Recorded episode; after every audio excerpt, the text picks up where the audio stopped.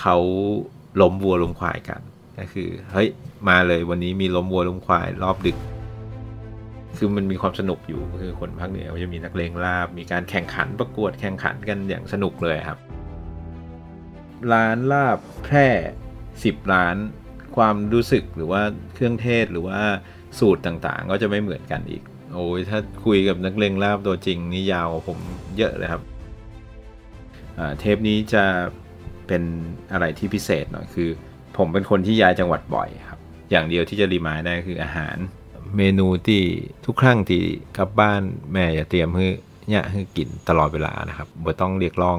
แต่แม่กับป่อจะเนี่ยให้กินตลอดก็คือลาบหมูคั่วครับตำรับจังหวัดแพร่ครับแคบแคบมากินข้าวตาหนุยมีการเมนูโปรดของลูกตึงนั่ง กับเขากำลังหอนๆอยู่ลูกมามามาเออถ้าไม่กลับมาบ้านนี่ไม่ได้กินนะฝีมือแม่เนี่ย View the world via the voice Flavor of Hometown Podcast รายการอาหารพื้นบ้านที่แบ่งปันรสชาติคุ้นเคยของคนในบ้าน และเล่าผ่านความทรงจำของคนไกลบ้าน ดำเนินรายการโดย โอปอ เบนจมาพร ฝ่ายจารี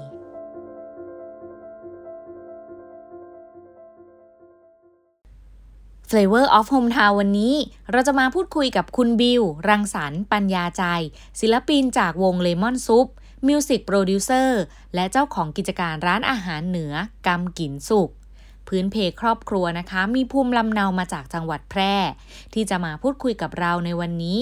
ก็คือในเมนูลาบคั่วตำรับคุณแม่ รสมือที่เป็นแรงบันดาลใจในการเปิดร้านอาหารพื้นบ้าน ที่ส่งต่อทางรสชาติ และภูมิปัญญาของเมนูต่างๆ ผ่านวัตถุดิบดั้งเดิม รวมถึงมีเรื่องราวของวัฒนธรรมการกินลาบในภาคเหนือ มาเล่าสู่เราฟังในวันนี้ค่ะก็ถ้าใครพอจะสังเกตได้นะคะ วันนี้เนี่ยปอก็ไม่กล้าที่จะนิยามถึงภูมิลำเนาของแขกรับเชิญสักเท่าไหร่ เพราะอะไรนั้น เรามาทำความรู้จักกับคุณบิว และเรื่องราวของการนิยามคำว่าภูมิลำเนาในแบบของเขากันค่ะ มาจากจังหวัดแพร่ครับ แต่ว่าพื้นเพไม่ค่อยได้อาศัยอยู่ที่จังหวัดแพร่เอ่อเทปนี้จะเป็นอะไรที่พิเศษหน่อยคือ ผมเป็นคนที่ย้ายจังหวัดบ่อยครับ แต่ว่าคุณพ่อคุณแม่อยู่ที่จังหวัดแพร่ ครับ ใช้คำว่าเป็นคนแพร่เพราะว่าคุณพ่อคุณแม่ก็คืออยู่ที่จังหวัดแพร่ตั้งแต่เกิดนะครับ แล้วก็ทุกครั้งที่จะกลับบ้านใช้คำว่ากลับบ้านไปไหนก็คือกลับบ้านไปที่จังหวัดแพร่นะครับ ทุกครั้ง เป็นอีกมุมมองของการนิยามภูมิลำเนานะคะ การที่จะเรียกตัวเองว่าเป็นคนที่ไหน หลายคนก็มีคำตอบง่าย ๆค่ะ คือที่ที่เกิดแล้วก็โตมา ในขณะที่คุณบิวนะคะ เกิดอยู่ที่จังหวัดหนึ่ง แล้วก็ไปเติบโตในอีกหลาย ๆ จังหวัดตามมาค่ะ ไม่เคยได้มีสักจังหวะที่ได้เติบโตที่แพร่เลยค่ะ ย้ายบ่อยเพราะว่าเพราะว่าคุณพ่อครับเป็นข้าราชการทหาร จะต้องย้ายทุก3-4ปี เป็นสัสดีครับที่ทำหน้าที่คัดชายไทยอายุถึงเกณฑ์นะครับ เข้าไปเป็นทหารเกณฑ์อะไรเงี้ยครับ แล้วจะอยู่ได้ไม่นาน หมายความว่าเขาก็จะมีวาระให้ย้ายทุก 3 ปี 3 ปีอะไรเงี้ยครับ3ปี 4 ปี น่าจะย้ายผมน่าจะย้ายมาประมาณ เท่าที่จำความได้ ผมเกิดเชียงรายครับ ย้ายไปจังหวัดน่านค่ะอยู่แป๊บหนึ่งไม่ไม่ทันได้รู้ตัวเอ่อแล้วก็ย้ายไปที่พิษณุโลกนะครับมอยู่สักพักสักพักหนึ่งไปอุบล อุบลแล้วก็ไปมหาสารคามมหาสารคามเนี่ยจะย้ายหลายอำเภอหน่อย ประมาณ3อำเภอ แล้วก็กลับไปน่านอีกครั้งหนึ่งตอนที่เริ่มรู้จักรู้ความแล้วนะครับ แล้วก็กลับไปอุตรดิตถ์อุตรดิตถ์แล้วก็เนี่ยครับเข้ามาเรียนหนังสือใช้ชีวิตอยู่ที่กรุงเทพครับ จะสังเกตว่าผมไม่เคยอยู่แพร่เลยครับ อันนี้อยากรู้ส่วนตัวว่าสมมติสมมติว่าคุณพ่อคุณแม่เขายังอยู่จังหวัดอื่นอยู่อย่างเงี้ย แล้วในขณะที่เราอยู่กรุงเทพอะค่ะ การกลับบ้านของเรามันคือ กลับไปหาพ่อแม่ใช่ครับ จังหวัดอะไรก็จังหวัดนั้นนะครับ ก็มันจะมีช่วงหนึ่งที่ปลายๆแล้วเขายังอยู่อุตรดิตถ์อยู่ผมก็กลับต้องกลับอุตรดิตถ์อะไรเงี้ยแต่อุตรดิตถ์ก็คือจังหวัดที่ที่เรียนมปลายออกมา ก็จะมีเพื่อนมีอะไรหน่อยโอเค แต่ถ้ากลับแพร่ตอนนี้ก็คืออยู่บ้านอย่างเดียวครับอืมอืมก็เท่ากับว่ามีพ่อแม่เป็นบ้าน ครับ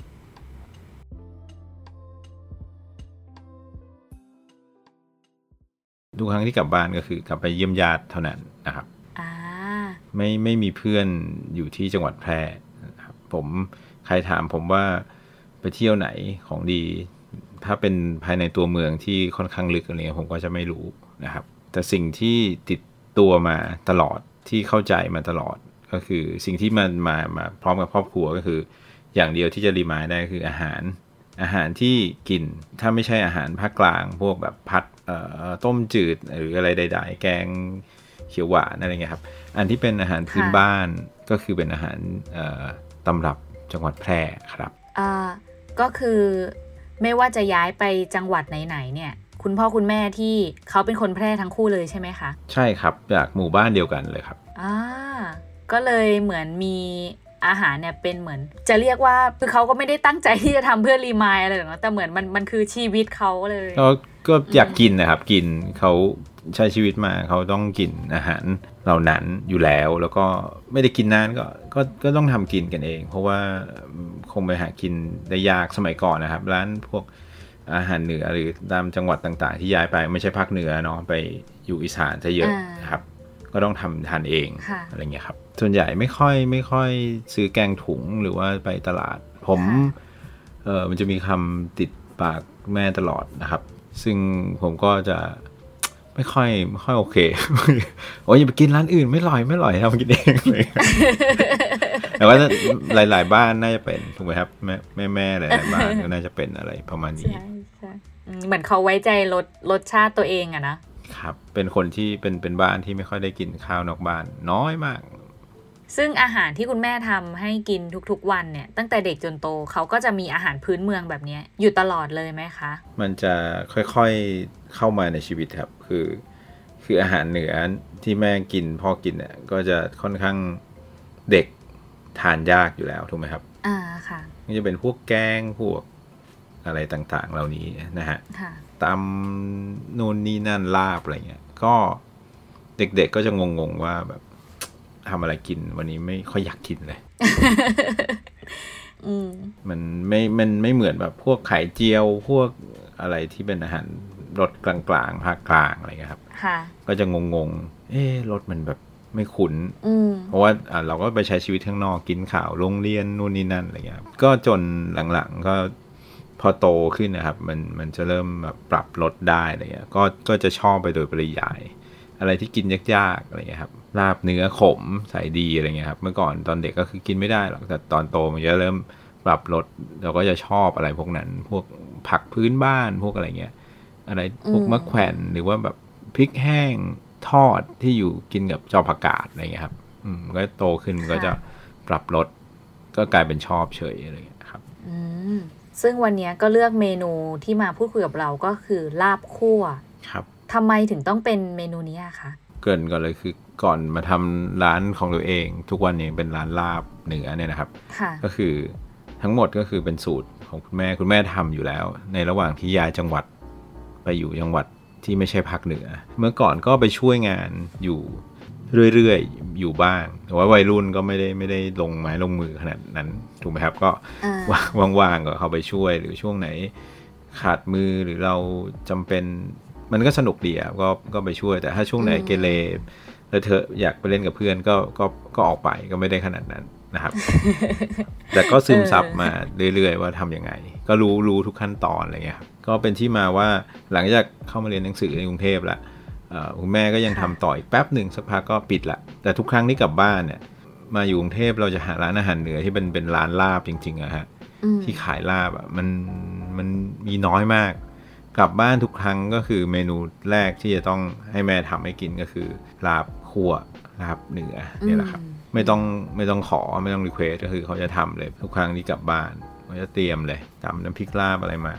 เป็นมื้อมื้อ main main มื้อแรกที่เรา ได้ทานที่บ้านครับ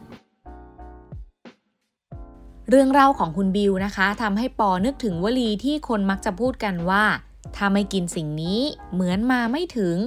ลาบคั่วฝีมือคุณแม่เนี่ย ก็คงไม่เกินจริงจากประโยคนี้สักเท่าไหร่นะคะ การกลับบ้านแล้วมีเมนูโปรดจากแม่มาวางตรงหน้า โดยที่เราไม่ได้พูดกล่าวอะไรต่อกันสักคำก็คงเป็นการสื่อสารในอีกรูปแบบหนึ่ง ที่มีเพียงคุณบิวแล้วก็คุณแม่นะคะ ที่เข้าใจความหมายของสิ่งนี้ดีที่สุด คุณบิวเล่าให้เราฟังต่อค่ะว่า เมนูลาบคั่วหรือว่าราบเหนือนี้ ถือว่ามีความเฉพาะตัวสูงมากค่ะ ยากที่จะเรียกว่าเป็นสูตรของจังหวัดไหน เพราะว่าในแต่ละบ้านนะคะ ก็มักจะมีรสชาติของตัวเองอยู่ ยิ่งเข้ามาอยู่ในกรุงเทพแล้วเนี่ย ไม่ต้องพูดถึงเลยค่ะ เมนูนี้ถือว่าเฉพาะกลุ่มมากขึ้นไปอีก เมื่อเทียบกับอาหารพื้นบ้านภาคเหนือเมนูอื่นๆ อย่างไส้อั่ว แกงฮังเล หรือน้ำพริกหนุ่ม ที่เป็นที่คุ้นเคยของคนไทยหลาย ๆ พื้นที่มาก่อนแล้วลาบก็จะมาเพิ่งจะมารู้จักกันไม่นานนี้เองใช่ไหมครับ เรื่องลาบครัวเนี่ยเพิ่งจะรู้จักกัน น่าจะผมว่าประมาณแบบ แพร่หลายจริง ๆ ในกรุงเทพน่าจะมันไม่ถึงสิบปีมั้งครับใช่ไหมครับ ส่วนใหญ่ก็จะอยู่แนบแนบแอบแอบอยู่ตามเมนูอาหารเหนือใช่ครับลาบเหนือนะครับมีความแตกต่างจากลาบอีสานก็คือจะมีน้ำพริกลาบของตัวเองนะครับ ก็คือแต่ละบ้านแต่ละจังหวัด แต่ละหมู่บ้าน แต่ละครัวเรือน ก็จะมีรสที่ชอบกินแตกต่างกันไป ลาบลำปาง ลาบเชียงใหม่ ลาบน่านลาบแพร่ก็ไม่เหมือนกันอีกไม่เหรอเหมือนคะกันครับ ร้านลาบแพร่สิบร้านอ่าความรู้สึกหรือว่าเครื่องเทศหรือว่าสูตรต่างๆ ก็จะไม่เหมือนกันอีก มันคล้ายๆ มันมีความสนุกเหมือน เราไปกินญี่ปุ่นมองเห็นภาพง่ายๆคือญี่ปุ่นราเมงของแต่ละอ่าภูมิภาคอะไรเงี้ยครับ ก็จะมีความแตกต่างอย่างอย่างชัดเจนประมาณหนึ่งเลยอ่าเครื่องในใส่อะไรไม่ใส่อะไร เครื่องในลวก เครื่องในทอด อะไรเงี้ยครับก็คือมันจะเป็นเสน่ห์หรือว่าของร้านลาบเหนือแต่ละร้านครับ อันนี้ร้านนี้จะอืมเครื่องเคียงจะเป็นของย่าง บางร้านนี่เป็นของทอดอะไรอย่างเงี้ยครับก็ก็จะมีหลากหลายต่างกันไปนะครับ เพราะฉะนั้นเอ่อการเคลมว่าเฮ้ยสมมุติผมทำร้านลาบเหนือจะบอกว่าร้านลาบเหนือผมเนี่ยเป็นร้านลาบเหนือที่รสชาติดั้งเดิมแท้จริงสุดก็คือเป็นไปไม่ได้ ก็จะเป็นรสชาติ เหนือจริง ๆ แต่ว่าเหนือแบบแบบไหน เช่น ผมเป็นร้านลาบแพร่ร้านลาบแพร่ก็ไม่ใช่ว่าคนแพร่จะกินลาบรสเดียวกับผม จะเป็นร้านลาบแพร่ที่ที่เป็นน้ำพริกลาบสูตรบ้านผมอะไรเงี้ยครับ ของแพร่ก็จะใกล้ ๆของหน้านะครับ เพราะว่าจะอืมจะจะเน้นมาแขวนเหมือนกัน ถ้าของเชียงใหม่หน่อยก็ก็จะใส่ดีปรีครับ มันก็จะมีเพิ่มดีปรี มีเพิ่มเครื่องเทศมากขึ้น ไปอีก พวกเครื่องเทศที่เป็นแบบคล้ายๆที่อยู่ในผงพะโล้อะไรเงี้ยครับ ก็จะจะมีการอ่าแอดอ่าเครื่องเทศไปแล้วก็รสชาติจะไม่ได้จัดจ้านมาก แต่ก็มีร้านที่จัดจ้านอยู่ ร้านคุณลุงต่างๆ ตามหมู่บ้านอะไรเงี้ยครับอันนั้นก็ใช้ได้มีความเด็ดอยู่เหมือนกัน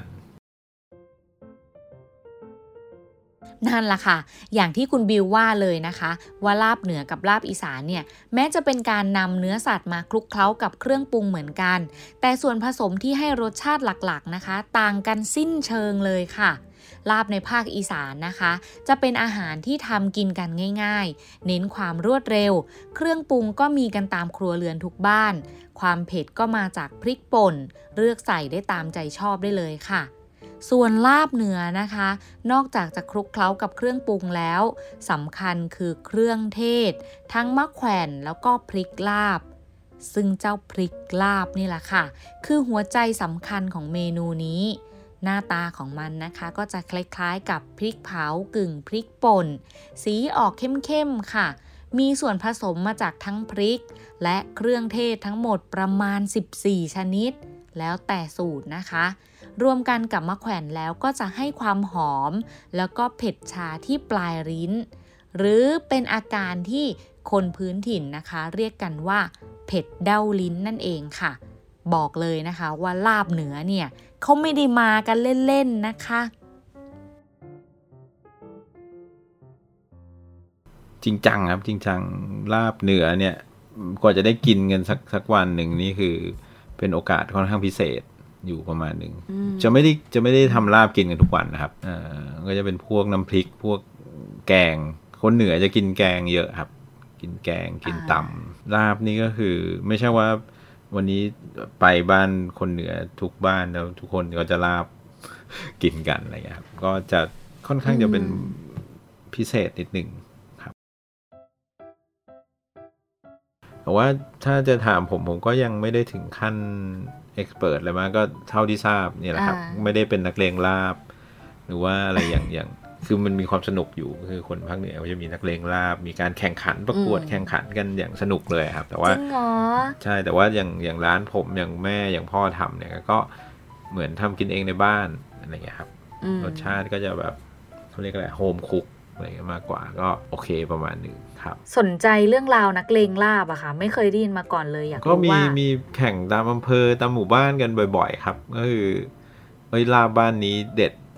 น้ำพริกลาบเอามาประกวดกันเหมือนเหมือนถ้าอีสานก็จะประกวดส้มตำอะไรเงี้ย เคยเห็นกันเยอะใช่ไหมครับทางเหนือก็จะมีค่ะประกวดลาบกัน ลาบไข่เหนียวกว่ากันใครลาบเร็วมีหลายอย่างครับสนุกดี ถ้าลองดูดูมันจะมีสารคดีเรื่องเรื่องลาบเหนืออยู่เร็วๆเนี่ยครับที่ที่มีการเล่าให้ฟังอะไรเงี้ยคพี่รับบิวเคยไปอยู่ในบรรยากาศการแข่งขันลาบไหมคะอ๋อยังยังไม่ถึงขนาดนั้นครับ ผมไม่อยู่ในบรรยากาศการกินลาบของงานเอ่อพวกงานบุญงานบวชหมู่บ้านมากกว่า ก็คือเขาไปล้มวัวล้มควาย แล้วก็ทำกินกันอย่างเงี้ยนะครับ อันนั้นใกล้ใกล้ตัวเพราะว่าเอ่อลูกพี่ลูกน้องคนที่เป็นเอ่อ ลูกของคุณลุงครับ ก็คือทำอาชีพสรรหาเนื้อวัวเนื้อควายเอามาขายอะไรเงี้ยครับ ก็จะมีล้มวัวล้มควายกันตลอดอ่าก็จะมีเอ่ออีกอันหนึ่งที่ได้ยินมาตั้งแต่เด็กก็คือซาดึกซาซาก็คือจะคล้ายๆก้อยของภาคอีสานนะครับ ก็คือไม่ลาบ แต่ว่าหั่นเป็นชิ้นค่ะชิ้นแล้วก็มีใส่ตะไคร้มีสมุนไพรอะไรเพิ่มเข้าไปนิดหน่อยนะครับ แต่เบสก็คือน้ำพริกลาบเดียวกันนี่แหละ เขาอยากได้ เนื้อที่สดมากที่สุดก็คือ ดึกก็คือช่วงที่เขาล้มวัวล้มควายกัน ก็คือเฮ้ยมาเลยวันนี้มีล้มวัวล้มควายรอบดึก ก็คือทุกคนก็จะมากินเนื้อเนื้อแบบ วัฒนธรรมก็คือเฮ้ยมันสดมากมันมันทางอีสานก็น่าจะมีนะครับ อันนี้มีค่ะมีใช่ใช่ใช่คล้ายกัน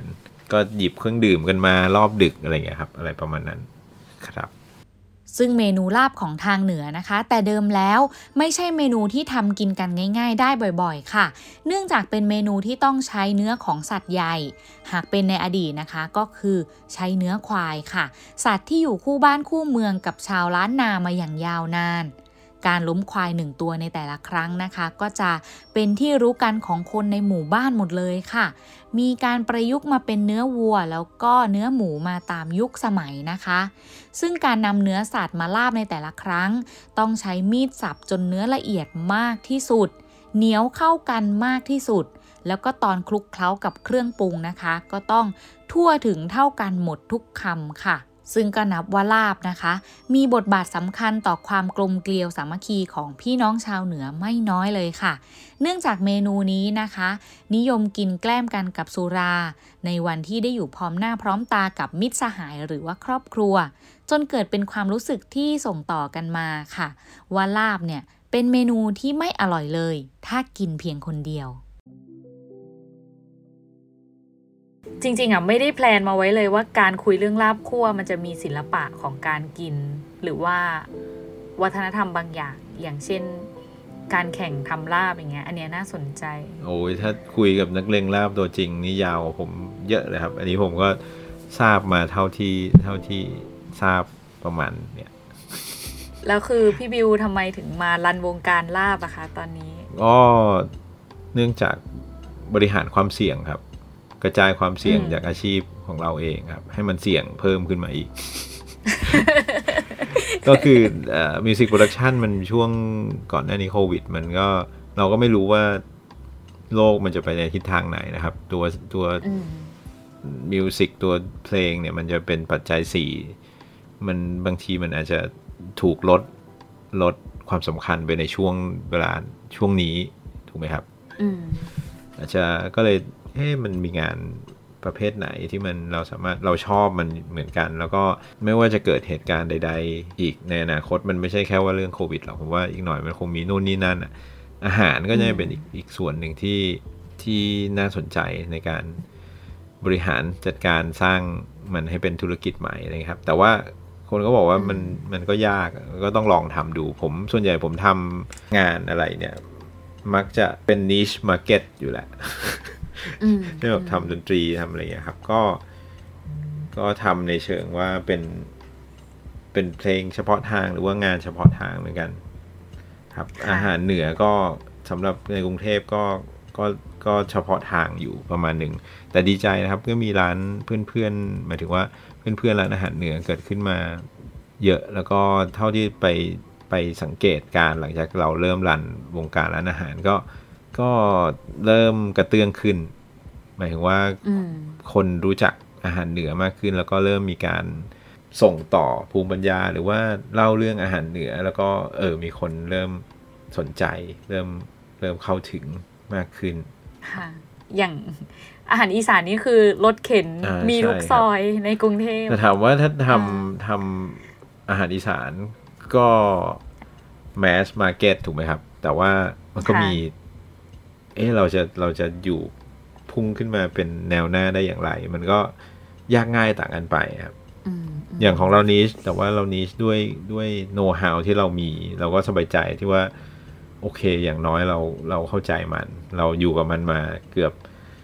ตลอดชีวิตอะไรเงี้ย แม่เราก็มีให้ปรึกษา เพราะฉะนั้นทางนี้ก่อนก็ได้ จริง ๆทำร้านอาหารที่ที่คนกินนิยม กินมากกว่านี้ก็ก็อาจจะมีความเสี่ยงน้อยกว่านี้อะไรครับ แต่ว่าก็ก็ลองเลือกในทางนี้ดูก่อนทำในสิ่งที่เราอินกับมันก่อน อย่างอาหารเหนือก็คือเราอิน เราเข้าใจมันเราอยู่กับมันมา ก็คิดว่าน่าจะทำอะไรได้ดี ถ้าเกิดเราเข้าใจมันจริง ๆ แล้วก็ชอบมันจริง ๆ อะไรเงี้ยครับกำกินสุกร้านอาหารพื้นบ้านภาคเหนือ ที่วัตถุดิบสำคัญหลายอย่าง ส่งตรงมาจากเมืองแพร่ และปรุงสุกสดใหม่ทุกจาน อาหารสไตล์โฮมคุกนะคะที่ลูกค้าทุกคนได้ทานเนี่ยรสชาติอาหารมีแรงบันดาลใจมาจากรสมือของคุณแม่ค่ะ แล้วคุณแม่รู้ไหมคะว่าเราทำร้านอาหารที่อินสปายมาจากรสมือเขาอะเฮ้ยเขาชวนทำเปิดตอนเขาหยุดไปอะครับเขาก็บอกว่าทำไหมทำไหมเนี่ยเดี๋ยวแม่ คือเขายังสนุกกับการเขาเขารู้ว่าเขาชอบทำร้านอาหารนะครับ แต่ว่าเขาอาจจะเหนื่อยเหนื่อยนิดนึงก็ เขาบอกว่าทำร้านอาหารเป็นของเราเองนี่แหละ มันระยะยาวมันถ้าเกิดเราสู้ไปได้ เราลุยไปได้เนี่ยมันมันสนุกแล้วมันก็มีความสุขอะไรอย่างเงี้ยครับเพราะเขาคงผ่านอืมสิ่งเหล่านั้นมาและแล้วก็คงอยากจะส่งต่อมันว่า ถ้าเกิดทำได้แบบที่แม่เคยทำตอนนั้น อาจจะดีกับเราเลยเขาชวนกันอืมเขาชวนนานนะครับ ผมเพิ่งได้โอกาสมาทำถามว่าทำไมทำช่วงมีโควิด จริง ๆ มีแผนตั้งแต่ก่อน โควิดแหละ แต่ว่าก็อืมถ้าไม่ทำตอนนี้ก็ ไม่รู้จะทำตอนไหนอะไรเงี้ย ก็ลองดู ก็ยังยังพอประคองตัวเองไปได้ ยังเปิดไปยังไม่ถึงปีครับ ก็พยายามทำให้ทำค่อยๆทำไปด้วยสเต็ปที่ตอนนี้มีพนักงานอยู่สามคน มีผมค่ะแฟนผมแล้วก็เพื่อนผมอีกคนนะครับ ดูดูแลกันให้ให้ได้ก่อน ผมก็เอ่อทำงานในครัวอืมไปเลยอะไรเงี้ยครับ ก็กำลังแพลนๆอยู่ว่าจะจะอาจจะต้องหาเอ่อผู้ช่วยมาเพิ่มนิดหนึ่งในอนาคตอะไรเงี้ยครับ แต่ก็สนุกดีครับผมก็คนชอบคนทำผมเป็นคนชอบทำอาหารอยู่แล้วอืมก็สนุกดี แอบหนีหน้า ไม่มาทำหน้าครัวก็ ไม่ค่อยต่างหมายความว่าความรู้สึกก็สนุกเท่ากันครับ ไม่ไม่ไม่ได้ฝืนไม่ได้บอกว่า เอ๊ะมหลาย ๆ คนอาจจะอาจจะถูกทำให้ฝืนว่าแบบเฮ้ยมันมีช่วงหนึ่งที่โควิดมา แล้วก็นักดนตรีแบบเฮ้ยยูก็ไปทำอย่างอื่นก่อนสิอืมไปทำอาชีพอื่นไง อาชีพอื่นมีให้ทำเยอะแยะ คือ ผมเข้าใจมาก ๆเลยว่า คนที่อยู่กับดนตรีมาทั้งชีวิต แล้วอยู่ๆคุณจะไปไล่ให้เขาไปทำอย่างอื่นอะไรเงี้ยมันก็จะมันมันไม่ใช่ว่าใครที่จะปรับเปลี่ยน ไปทำอะไรก็ได้อะครับไม่ได้ไม่ได้มีใครโชคดีอย่างผมที่มีของที่ชอบอยู่สองอย่าง พร้อมกันแล้วก็สลับสวิชได้เลยอะไรเงี้ยครับอืมบางบางคนเขาก็จะจะรักในสิ่งที่เขาทำเราจะต้องเห็นใจตรงนั้นหน่อยหนึ่งอะไรเงี้ยครับอือืมนี่เพิ่งรู้นะคะว่าเป็นคน คั่วลาบเองด้วยทำเองหมดครับเขาก็ช่วยกันอยู่หลังร้านครับก็จะเป็นการพัฒนาสูตรระหว่างผมกับแม่อะไรเงี้ยครับ ก็คืออไออันไหนที่เราเคยกินกันแล้วแม่ว่าอันนี้มันไม่อร่อยลดอันนี้ดีกว่าออะไรเงี้ยผมก็พัฒนาสูตรกันก็คือ เอาแต่ใจกันในบ้านเนี่ยแหละครับ ก็คือเหมือนนำเสนออาหารที่บ้านผมนั่นแหละครับ บ้านหมายถึงบ้านจริง ๆ นะอืครับมเหมือนอืมได้เข้ามานั่งกินข้าวเอ่อรสชาติที่บ้านผมกินอะไรเงี้ยครับอืมแสดงว่าคุณต้นตำรับเนี่ย ยังไม่เคยมาพรูฟรสชาติที่ยังไม่เคยนี่ลใช่ไหมคะกลับบ้านผมก็ไม่กล้าทำให้กินนะแต่ว่าผมก็ปุ๊บปุ๊บตัวเองแล้วว่าเออใกล้เคียงใกล้เคียง เออเนี่ย พอมีแม่ที่ทำอาหารเก่งๆ อยากรู้ว่าเวลาอยู่กับที่บ้านนะคะ เรา เราไม่ทำเลยครับ เราเราไม่ทำเราจะเลยไม่ทำเลยแล้วเราจะเป็นดูเป็นแบบอันเดอร์ด็อกมากคือแบบจอกจอกมากอะจอกมากในบ้านคือแบบพี่ผมก็จะทำกับข้าวเก่งเหมือนกันเป็นเป็นอาหารนะครับ เป็นเป็นอาหารเรืออยู่แล้วเขาก็จะชอบทำกับข้าวอะเวลาเราทำอะไรมันเหมือนเราทำไม่ค่อยถูกอะครับ ในสายตาคนทำอาหารมาก่อนอะไรเงี้ยผมว่าบางอย่างผมก็ทำอร่อยกว่าด้วยละตอนนี้ หลังจากปรับสูตรไปแล้ว โอเค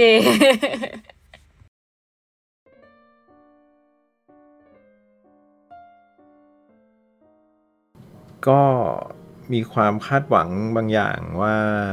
เราจะได้กลับบ้านเหมือนกันครับอืมที่แพร่อะไรเงี้ยยังไงดีผมคิดว่าอนาคตเทคโนโลยีมันจะทำให้เรากลับบ้านง่ายขึ้น เช่นอืมเช่นสมมติจะต้องทำเพลงหรือต้องแต่งเพลงกันนะครับการที่เบสอยู่ที่จังหวัดแพร่ผมว่าก็ทำได้ เพราะทุกวันนี้เราก็ส่งงานออนไลน์กันอยู่แล้ว หรือว่าบรีฟงานมันก็ออนไลน์กันอยู่แล้วอะไรเงี้ยครับถือว่าอีกหน่อยเอ่อรถไฟความเร็วสูงหรือหรือเครื่องบินที่มันมันบินง่ายกว่านี้ผมว่าเราใช้เทคโนโลยีหรือว่าอะไรเงี้ยในการในการดึงตัวเองกลับไปสู่จังหวัดที่กลับมาเนี่ย อนาคตมันน่าจะง่ายขึ้นแล้วผมคิดว่ามันเป็นข้อดี แล้วก็อยากจะกลับไปที่บ้านเหมือนกันครับ ไม่อยากกระจุกตัวเหมือนกันคือ ต้องขออภัยทุกทุกท่านชาวกรุงเทพแท้ไม่แท้ด้วยว่า เอาจริงเราก็ไม่ได้ค่อยอยากจะมากระจุกตัวกันอยู่ตรงนี้หรอกนะครับ แต่ว่าในเมื่องานที่เราต้องทำคือสมมติกลับไปแพร่เนี่ย งานเพลงโฆษณาเราทำกับใคร เราจะต้องสิ่งที่เราชอบมันมันไม่มีให้ทำแค่นั้นเองครับอืมแต่ถ้าอีกหน่อยมันกระจายไปสู่ทุกยังไม่ต้องถึงจังหวัดหรอกครับ เป็นหัวเมืองก่อนภาคเหนือก่อนเซตหนึ่งภาคเอ่ออีสานสักสองที่อะไรอย่างเงี้ยครับ ก็คงจะดีขึ้นอืมในอนาคตครับ มีแพลนอยากจะกลับไปอยู่บ้านเหมือนกันครับ ขอตอนนี้ขอผ่านพ้นช่วงนี้ไปก่อน ให้ธุรกิจต่างๆ เริ่มอยู่ตัวดี หลังจากตอนนี้เริ่มเริ่มเปิดประเทศ เริ่มเปิดเมืองอะไรกัน แล้วก็หวังว่ามันจะดีขึ้นในทุกๆภาคส่วนเหมือนกันครับทุกคน